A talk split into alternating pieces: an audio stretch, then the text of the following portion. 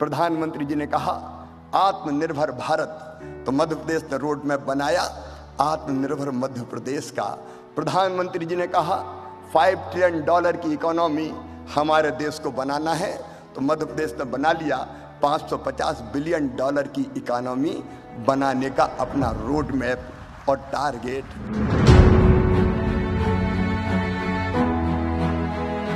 आज़ादी के अमृत काल में मुझे तो ऐसा लग रहा है मध्य प्रदेश पे अमृत वर्षा हो रही है और सारी दुनिया से बाहें फैला के आप सब मध्य प्रदेश पधारे हैं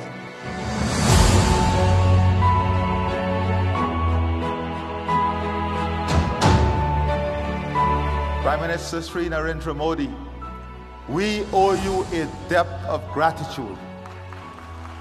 When the world locked its borders and globalization failed, you showed the world that globalization can still succeed and there is still love when the hardest of times hit us.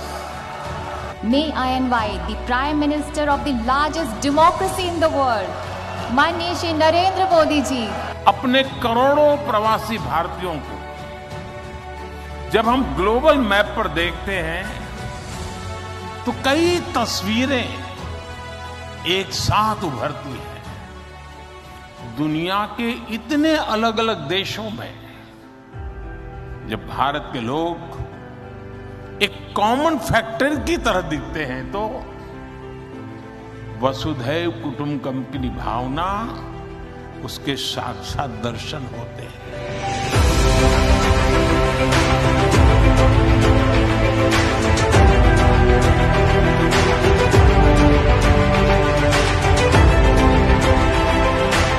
Prime Minister Modi, your leadership and vision for the G20 expressed by the theme One Planet, One Family, One Future is fully embedded.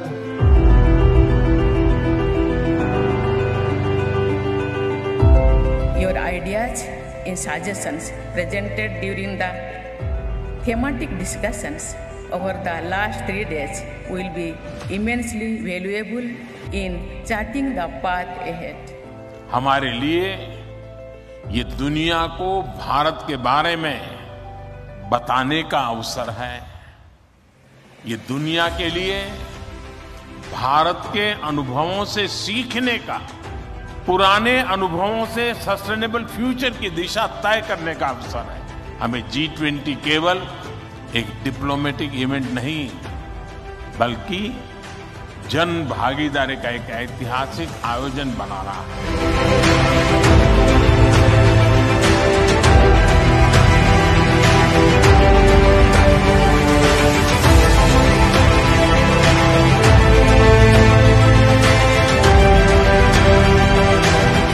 आस्था आध्यात्म से लेकर पर्यटन तक agriculture से लेकर education और skill development तक। MP अजब भी है, गजब भी है और सजग भी है।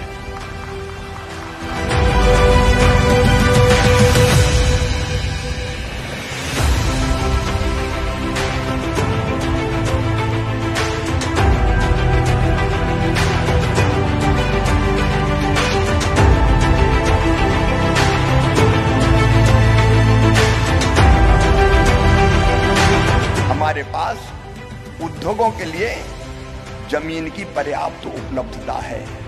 24 फोर बाई सेवन पावर है हमारे पास। तीसरी चीज़ है पानी। लेकिन मध्य प्रदेश में नर्मदा सहित सदा बहने वाली नदियाँ जितना पानी चाहिए मध्य प्रदेश पानीदार प्रदेश है। पानी की कोई कमी नहीं है।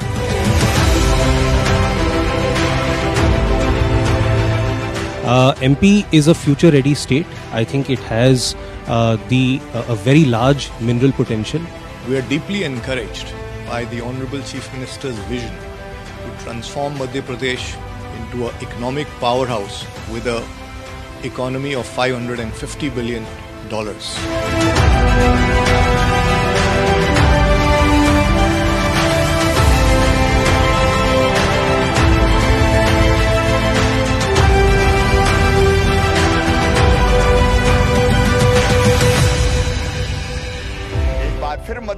dollars. पर आपका हृदय से स्वागत है, अभिनंदन है।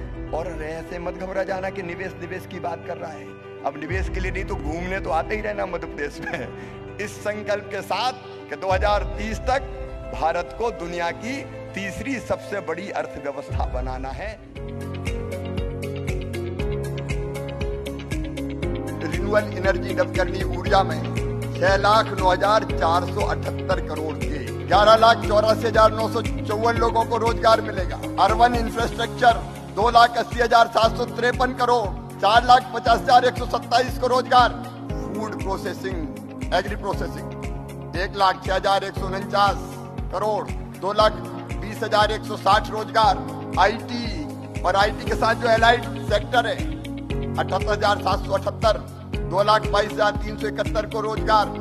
केमिकल और पेट्रोलियम उत्पाद छिहत्तर हज़ार सात सौ उनहत्तर करोड़, इकहत्तर हज़ार सात सौ चार रोज़गार, सर्विसेज़ में इकहत्तर हज़ार तीन सौ इक्यावन करोड़, एक लाख छियासठ हज़ार सात सौ रोज़गार, ऑटोमोबाइल इंजीनियरिंग और ईवी, इलेक्ट्रिक व्हीकल, चालीस हज़ार दो सौ चौवन करोड़, उनहत्तर हज़ार नौ सौ बासठ रोज़गार, फार्मा और हेल्थ केयर, सत्रह हज़ार नौ सौ इक्यानवे करोड़, एक लाख बयालीस हज़ार छह सौ चौदह रोज़गार, लॉजिस्टिक और वेयर हाउसिंग, सत्रह हज़ार नौ सौ सोलह करोड़, छप्पन हज़ार तीन सौ तिहत्तर रोज़गार टेक्सटाइल और रेडीमेड गारमेंट्स सोलह हज़ार नौ सौ चौदह करोड़, एक लाख तेरह हज़ार पाँच सौ दो रोज़गार और अन्य फुटकर खुदरा, एक लाख पच्चीस हज़ार आठ सौ पचपन करोड़, एक लाख चौबीस हज़ार एक सौ अड़सठ रोज़गार, कुल मिला के पंद्रह लाख बयालीस हज़ार पाँच सौ चौदह करोड़ रुपया और लगभग उनतीस लाख रोज़गार।